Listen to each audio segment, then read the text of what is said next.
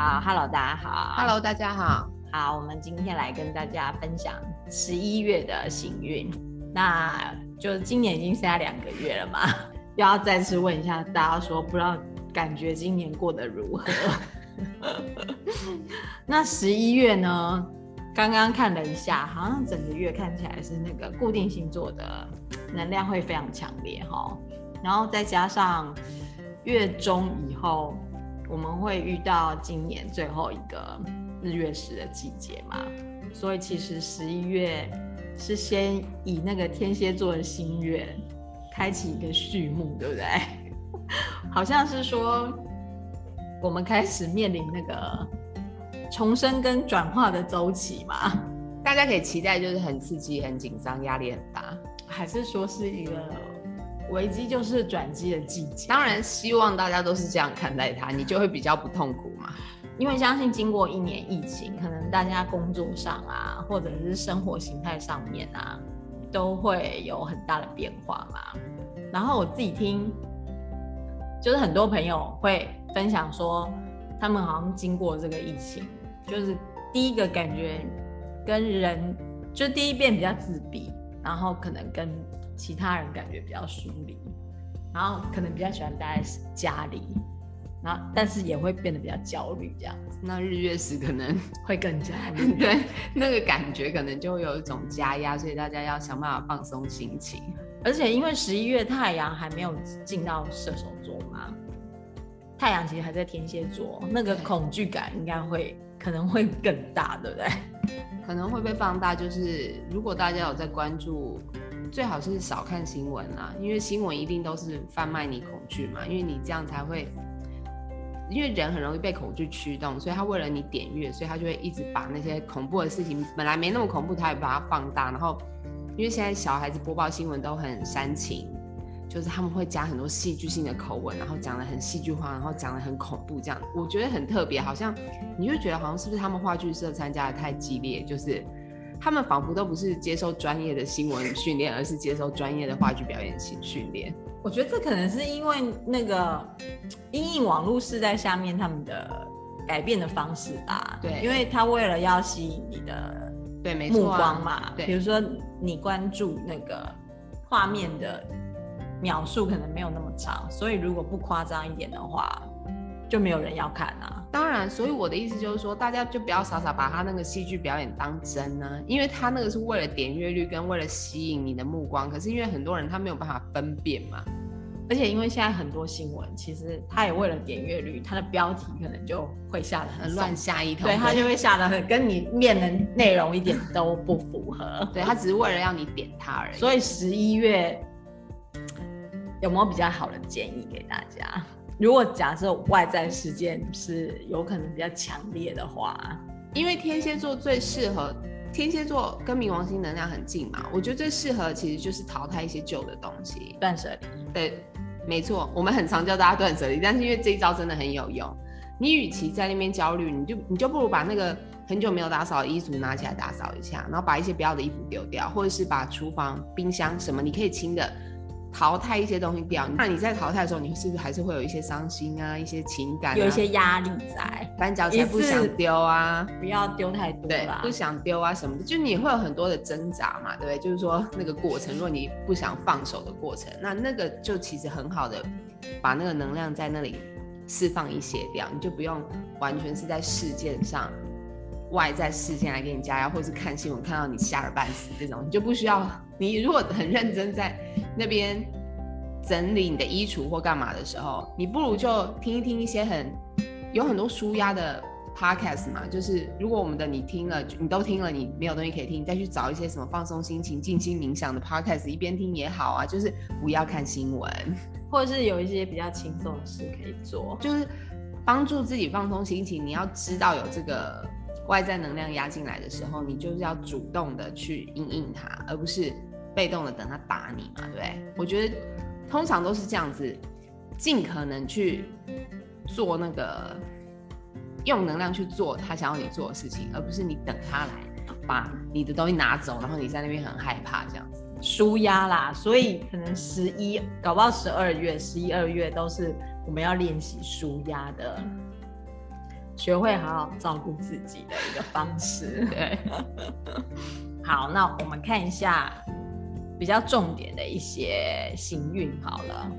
月初的话，比较特别的应该就是十一月五号的天蝎十二度的新月嘛，因为这一天其实太阳、月亮跟天王星是一百八，准准对分。然后同一天其实金星也入摩羯嘛，那因为金星其实十二月会去逆行嘛，所以其实是要我们学习说去。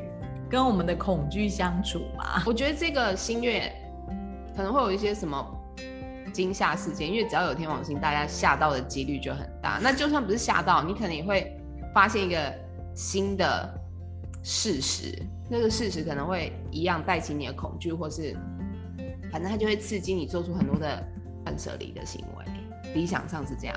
那金星入摩羯，其实就是要我们前面金星在射手嘛，很乐观，对不对？我觉得我们有一个，虽然十月份也不是太轻松，但是十月份因为我们有国庆日、有放假什么的，大家其实是蛮开心的。就是说，而且有一点微解封啊，大家可以出去交际啊。没错没错，那个微解封聚餐啊，对，是开心的。所以我们其实十月就是到这个新月之前，我们其实，在那个金星射手的能量状态中，我们其实是比较乐观的嘛。可金星一进入摩羯，它就又现实起来。那个现实的情况可能就是啊，可能不能这么乐观，因为不知道会会发生什么事。新月这一天，大家被吓一跳之后，哦，我们可能又全部又开始要收缩。那个收缩感觉一定是大家很抗拒的，很不想要的，或是觉得啊，政府很冷硬，或是为什么要这么做？就是你一定会有这些感觉，因为摩羯都是人际关系又要面对一些不同的挑战，就是一个压力又会进来，然后那个压力就让大家没办法那么开心。那我觉得新月嘛，就要开始一个新的循环。可是这个新的循环其实是要告诉我们要放手的循环。那这个放手是大家最不喜欢听到的。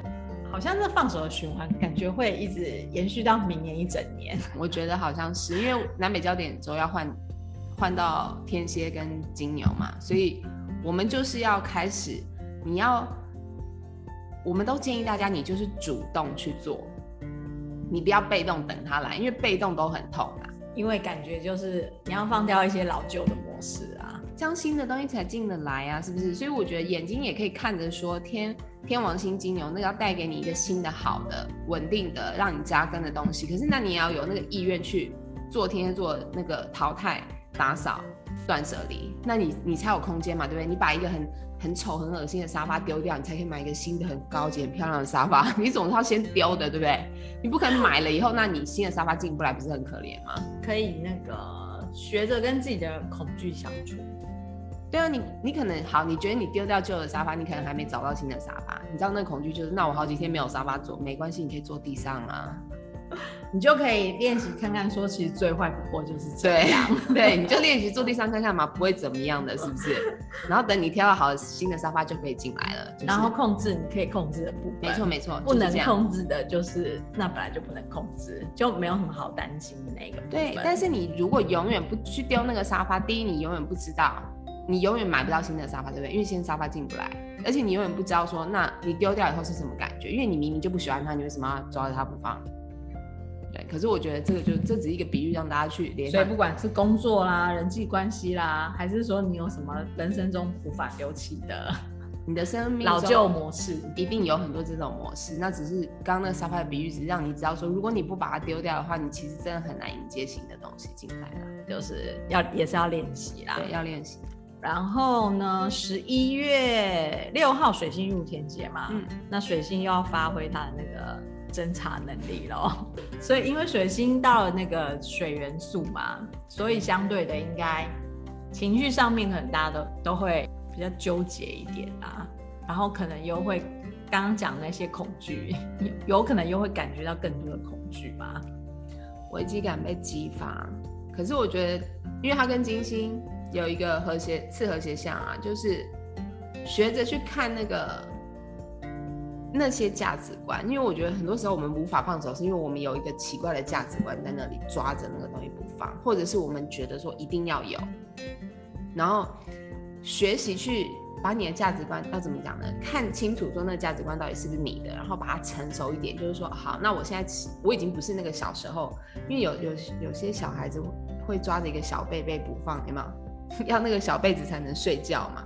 你有时候已经长大了，你你可能可以练习，我我先不要这个小被子，可不可以？这样子，就是你学一个新的方法去照顾自己，让自己很有安心感，这样子，不要完全一直卡在旧的那里。因为后面接下来的一年八个月，那个旧的东西会让你很痛苦。所以其实固定星座的挑战就是说，呃，你一直固着不动的话，它其实就会带来一个很大的变动，让你去面对你自己的那个固着的部分啊。所以它是一艘激烈晃动的船嘛，它其实是希望你可以改变。天王星在金牛已经好几年了。大家应该这几年都感觉到没有什么是固定不动的吧？对、啊，你的工作没有办法固定不动，你连上班日期都没办法固定不动，上班时间也没办法固定不动，你，你也没办法决定是什么时候在家，什么时候不在家，是不是？就是大家应该已经习惯了，就没有什么是固定不动，因为不可能了。然后能不能在外用餐还是不能，这些都一切都是很巨大的变化。对，每天都在变嘛。好，然后十一月八号。智神星要在双鱼顺顺行了嘛？因为它从七月开始逆行到现在，大家会有一个比较广远大的智慧嘛，去面对那个集体的一个未来嘛。因为毕竟这一两年以来，经过这个疫情的时候啊，有没有智慧？政府有没有智慧是不晓得啦，可能集体会有这样的智慧，是不是？我觉得我们大家都有哎、就是现在不是很多人都在说要跟，因为像邻近的国家，像日本，他们就决定就是不要再有那个积极，对不对？他们就决定要跟他共处了嘛。对，他们决定要跟病毒共，新加坡也是啊。对，因为大家已经发现他就不会走啦。其实有一些北欧国家也是啊，像瑞典啊，他们是比较早开始，他们就是不积极的对抗病毒。对，然后很多可能场所也是采取开放嘛，对不对？就是你不能，但是当然你要自己有个人的卫生习惯啦。那当然，因为所以北欧会先开始，因为他们公民意识比较好嘛，就是公民素质比较高，比较不会没有公德心的问题。那我觉得亚洲国家就比较挑战嘛，因为本来那个公民素质就是不是很，亚洲人口又很密集啊，对，大家要住的很密，然后又。习惯又不好，又很喜欢靠得很近什么之类的，所以我觉得我们现在，我觉得我们台湾是很厉害，就是说我们这样归零以后，就是疫情都归零之后，我觉得大家都没有很松懈，我觉得大家口罩都还是戴得很好嘛，就是我觉得大家要把那个东西整合进来，就变成自己习惯的一部分，整合成自己内在的一个智慧啦。对，我觉得 公共卫生的智慧，因为大家，我觉得大家不不不在乎公共卫生，可能大家很怕自己感染，就是大家很怕自己会。被传染到嘛，所以大家就都戴得很紧张，然后那个眼，有的人还戴那个眼罩，有没有？不过因为当你已经习惯之后，如果你看到身旁的人，假设他有比较松懈，或是他没有做的时候，其实大家也会有比较异样的眼光去看他。啊、那其实那些人也比较容易去意识到自己可能就忘记了或是什么的这样啊。没错，也是一个好的方面啦。我觉得是一个好的进展啊，真的是。就大家已经把这个怎么讲啊，戴口罩清洁啦，这种视为一个内在的。我觉得大家把它那个正当化跟平板化，我觉得这是台湾人的最厉害的功能，就是我们不要像国外他们就一直抵抗那戴口罩的事情嘛。可是我们没有，我们是集体一起决定说这个是很正常的，我们就是要这么做。他们可能甚甚至可以不要戴，对不对？对，就是开放之后。啊，对啊，那他们不要戴，就是说那是他们自己集体意识的决定，因为每一个每一个社会上，就因为社会这种木星土星，大家集体决定要怎么做，是你社会的事。可是那你就像我们台湾现在就还是觉得跨国界很不安全嘛，对不对？因为我们所有的那个有感染都是境外进入境的人，所以。那这就会造成说，那他们永远就会变成，因为他们就永远都是高危险区，因为我们就是我们是零没有用啊，因为我们除非完全不去国外，那大家自己去国外就要很小心，是不是这么说？就是我们也不可能一直锁国政策啦，对，你总有一天还是要学习跟别人的病毒共存，没错，都是同一个病毒，没错没 错。所以我的意思就是说，所以我们在国内养成习惯很好嘛，因为最后就算我们出国了，我们也会知道怎么保护自己，因为他们显然没有要保护自己，或者是说哪一哪一天国境开放了，国外病毒来了，我们还是做好自己个人的卫生习惯。对，就是自己很注重卫生，他就比较没有机可以乘，对不对？我觉得就是这样啊。那个自成性的智慧，就是你真的你要自己掌握的智慧，你不能。依靠政府或是依靠别人，因为就不可能啊！自己看清楚真相。没错。好，再来，十一月十一号是水星、火星跟天蝎，然后跟土星、水瓶是九十度，然后土星、水瓶跟古神星双子是一百二十度嘛？那好像就是个人的那个个人的意识跟集体那个社会的制度可能有一个冲撞，对不对？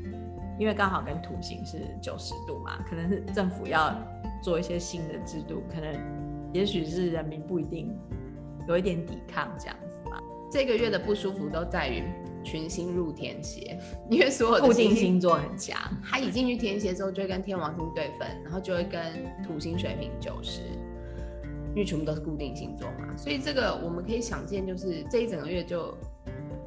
不会太平静，那个不会太平静，就是因为政府一旦，因为我觉得我们台湾政府是非常有弹性，应该说我们台湾人就是非常有弹性，所以一出事马上就会有一个因应机制，而且那因应机制都很快，那所以很多人就会适应不来，有没有？隔板拿掉第一天，大家隔板都还在嘛，因为大家都知道搞不好隔天又要再装回来，你知道吗？因为我觉得我们台湾人就是这样，我们已经有一点。习惯说每天政策都会改变，所以我们就是很弹性的在那边等。我们会观望啦，对，会观望，要先观望，对不对？因为省得 省得后面又改了。对对对。可是我觉得这个时候就是那个连观望的感觉，大家都不太有耐心了嘛，因为你就会觉得说，天哪，怎么那个改的程度可能会让大家觉得压力很大啦，因为都是压力相位嘛，因为公司都是固定星座，对，就是大家其实不想改，或是大家就觉得很怕。就比如说，那他要开放大家，比如说开放不要戴口罩，好了，你信不信就有很多人生气？其实现在十月份已经有在讨论说哪哪些活动可以不要戴口罩。对啊，对啊。例如是这样嘛？但我相信他讲了要开放，还是会有人要戴口罩。当然当然，所以我的意思就是这样。假设他是那一种开放型，然后放任一些事情的话，那大家会很生气，因为很怕嘛。就比如说啊，可能户外的运动你可以不要戴口罩，对。但可能还是有人，比如说跑步他会戴口罩啊。当然当然，就自己选择。对。可是我的说，因为就会有两方阵营的意见，对不对？觉得一定要戴，跟觉得一定不要戴的人，这样子那个感觉，让他去感觉一下。所以怎么？这怎么办呢？试着体谅别人了。六岁古神仙双子，你轻松以待啊，你就包容就好了。就你自己要做没关系，对，但你也不用苛责别人不要做。对，对，就是你，你只要在规范下，你要怎样都可以，不要太离谱。对，那人家要很严格执行，那也没有关系，对不对？你不要放在心上嘛，懂吗？你不要当那个正义魔人，对对，别人，你就不会把自己搞得很累，是不是？好，再来看后面。十一月十五号是婚神星就入摩羯了，那因为婚神星之前在射手好一阵子嘛，嗯，那时候关系是比较自由的，有自比较自由的空间可以探索。可是他一到了摩羯之后，因为摩羯就是比较重视社会保障、社会地位啊、功成名就这一方面，所以其实是不是也考验我们一些长期的关系？其实也很。容易反映到那个疫情之下，可能很很多关系都不一定会受到一些物质上面的挑战，对不对？当然啊，比如说没有工作了，对不对？双薪变单薪，在家里相看两生厌。当然啊，如果两个都没工作很，很很可怕，那压力很大，哎，对不对？所以大家就是，我觉得我们都是。没有办法不考量现实，可是这个时候就是彼此要互相体谅一下，因为这个有的时候不是说对方不愿意去工作，或是你懂了，就是那些现实的不见得是你你一个人可以决定的嘛，所以大家要稍微有一点包容心，可是你也不要过度承担对方的责任，你也不要觉得说你要过度帮对方担起这个养家的责任，注意要稍微那个互相对互相分担一点，然后成熟的沟通啦，我觉得。帮助我们大家比较可以成熟理性的沟通，成熟啦，嗯，比较务实的来看。那那如果我们这样都不行的话，我们要怎么办？比如说承担起各自的责任，对，没有错，对不对？就是你要有那个成熟度去面对你们的问题，然后去讨论出一个解决的方案，而不是就是各自寻求自己的自由奔放的那个，就那个不行的啦。因为那是前面可以，因为我们前面就要彼此互相很自由，因为我们都在一个很高压的状态。可是现在接下来一年八个月都不会很舒服，你们要怎么样？你们要怎么样继续走下去？你们就要彼此有自己负责的部分嘛，对不对？你就可以继续往前走，这样。好，然后再来呢？十一月十七号，灶神星入射手嘛，所以所所幸婚神星入摩羯，灶神星入射手，灶神星又比较专注，对，还是有一些自由的空间在，对不对？你自己也可以很自由啊，可是你的关系你要负责任，对不对？这样这样大家应该不难理解吧？就是说前面让你在关系当中自由的意思，是因为前面那个时期很波动。你有可能觉得这段关系不适合你，或是你们的目标不一致，在关系里面，目标不一致本来就会分开，对不对？假设你们目标一致，好，你们现在要进入一个比较长期的，因为摩羯要的是稳定的嘛。你们假设要进入稳定关系，那你们各自还是要保有自己的自由，你不能，当然，对，你不能把彼此全部都绑在那个限制当中，你们也不可能再前进了。把彼此都绑在家里，对啊，那很可怕，是不是？没有，或是把彼此都绑在不不正常的关系里。对啊，就是。彼此，你自己的自由跟自己的目标还是要设定，对，你们要有一个共同的目标，跟为了那段关系而负的责任。但是你们要有自己的空间，所以造成就是它多少是帮我们释放那个南交射手最后最后的啦，就是他帮助我们再把那个东西搞清楚，到底在集体我们自己追寻的目标是什么？那我们到底要怎么样？我们能相信什么？对对不对？对，能够专心在自己的那个追求上，而不是说。我们一直期待对方来帮我们，期待对方调整。对啊，那是不可能的，对不对？好，再来，再来就是十一月十九号的月偏食哦，这个金牛二十七度的满月，然后金星摩羯跟天王星金牛是一百二嘛，然后这个应该是今年最后一个日月食季节了嘛。嗯，那这个是金牛的满月，看起来是可能是提早帮那个。明年度的那个 就是北交点要去金牛，先做一个铺路嘛。让我们先感觉一下，就是如果你很踏实的，或者说你这一整年你都很扎根，不管外在世界给你什么样的变化，对不对？你都还有办法，就是说自给自足啊，稳定下来。对，那你可能这个满月不会太不舒服，因为金星跟天王星也是一百二，可能是蛮舒服的，就是说。你就会觉得说啊，这么苦我都撑过来，好像没事。比如说这么疫情这么大的变动之下，嗯、对 比方说你你开一个小店，我都还活着下来。你开一个公司，结果你保住了你的店跟保住了你的公司这种，那你就会觉得很棒嘛，对不对？第一，你就觉得自己很不错啊，然后可能员工也很不错，大家很体谅什么之类的。我觉得这个在那个物质层面上，如果大家有一个清点的话，会觉得蛮舒服的。当然。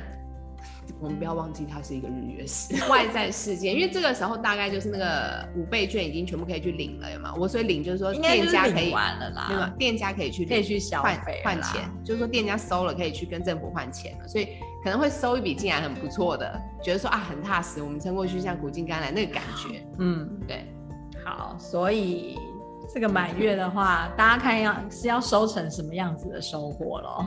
嗯。对啊，可是同时，因为这满月其实很激动。第一，它是月食，对不对？第二，它跟木星有一个很压力的相位。然后我记得是土星跟火星，对不对？对，火火星对分天王，然后跟土星是一个 T square，所以整体的整体的那个感觉还是很紧绷的，压力很大。对，还是很紧绷的，因为怎么做，大家都想要求生存，大家都想要钱。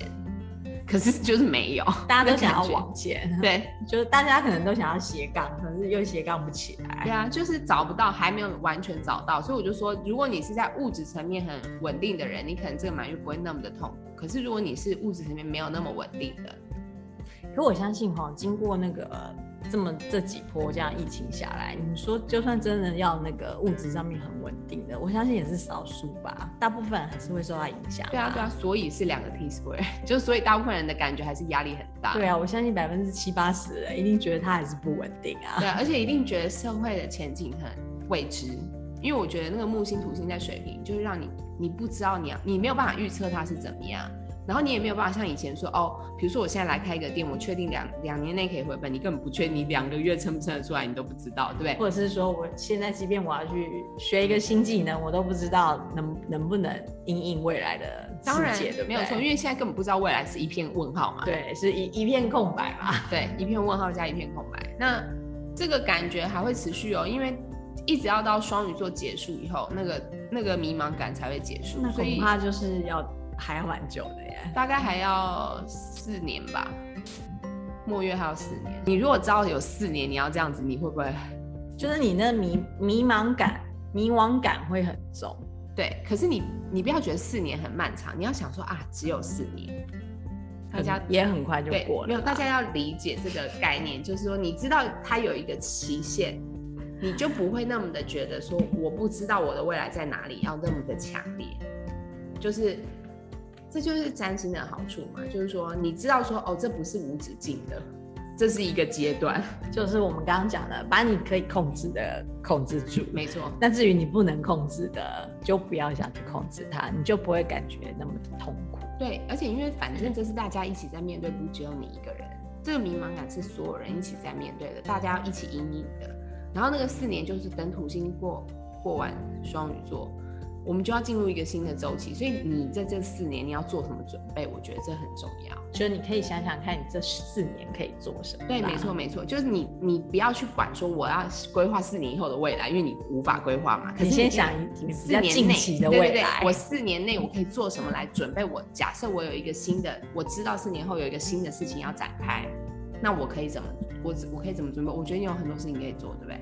但是就是说，你要先知道说，哦，我有这个期限，那这期限我可以尽情的尝试，那你就会比较开心啊，对不对？你可以先设立一个目标啦，比较近期的目标。嗯好，然后就是十一月底太太阳就到射手了嘛，十一月二十二，很呼应我们的讲话，对不对？你就要设立一个新的目标。太阳一入射手，全体一起想目标。然后金星摩羯跟火星天蝎六十度，就还还好，还有一个和谐的相位啦，大家可以尽情的开展自这个自己的梦想嘛。嗯。然后可能会稍微比较乐观一点啦，因为太阳离开天蝎了嘛，一点点。然后十一月二十三，太阳是跟北交双子有一个一百八十度嘛。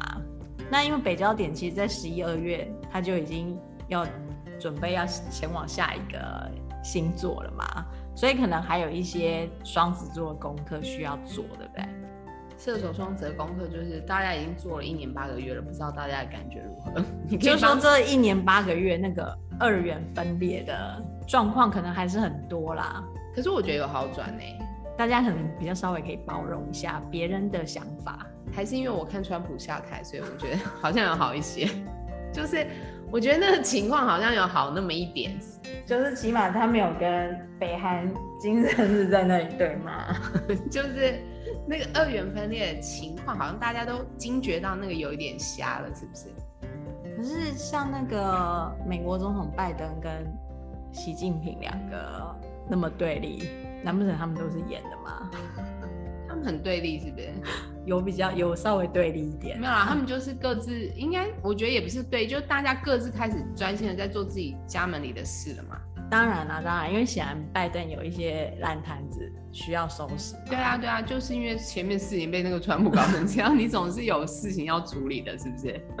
然后因为川普又算是极右派嘛，就跟习，可能还要再挪回来一点嘛，对，对不对？没有，所以其实大家都是在调整嘛，所以就是很变动星座的一年八个月啊。可接下来要固定星座，你调整，你要不调对地方？你没调对地方，你接下来就很痛苦了。就是感觉大家往稍微往中间路线偏移。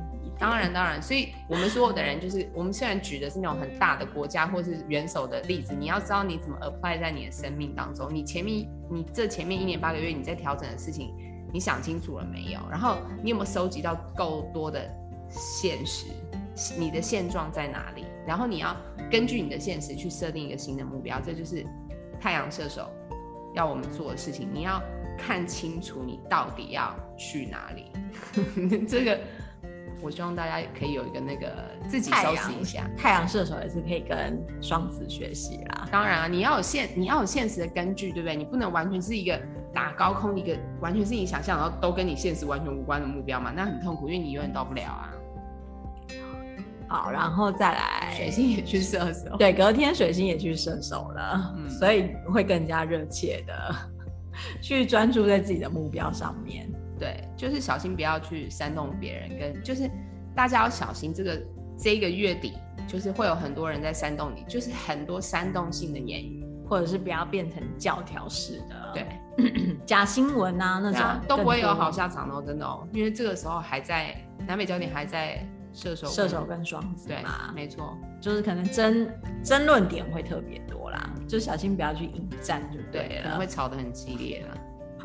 好，然后最后十一月三十号是比较那个和谐的相位嘛，水星射手跟土星水平六十度，然后水星又跟凯龙牡羊是一百二十度，这个收尾还收的蛮好的。对，因为跟至少跟社会上面的规范嘛。还有可能有一些可以创伤可以疗愈嘛，对不对？因为经过了这些这么纷乱的这一年，显然集体都有一些创伤需要需要去怎么讲啊？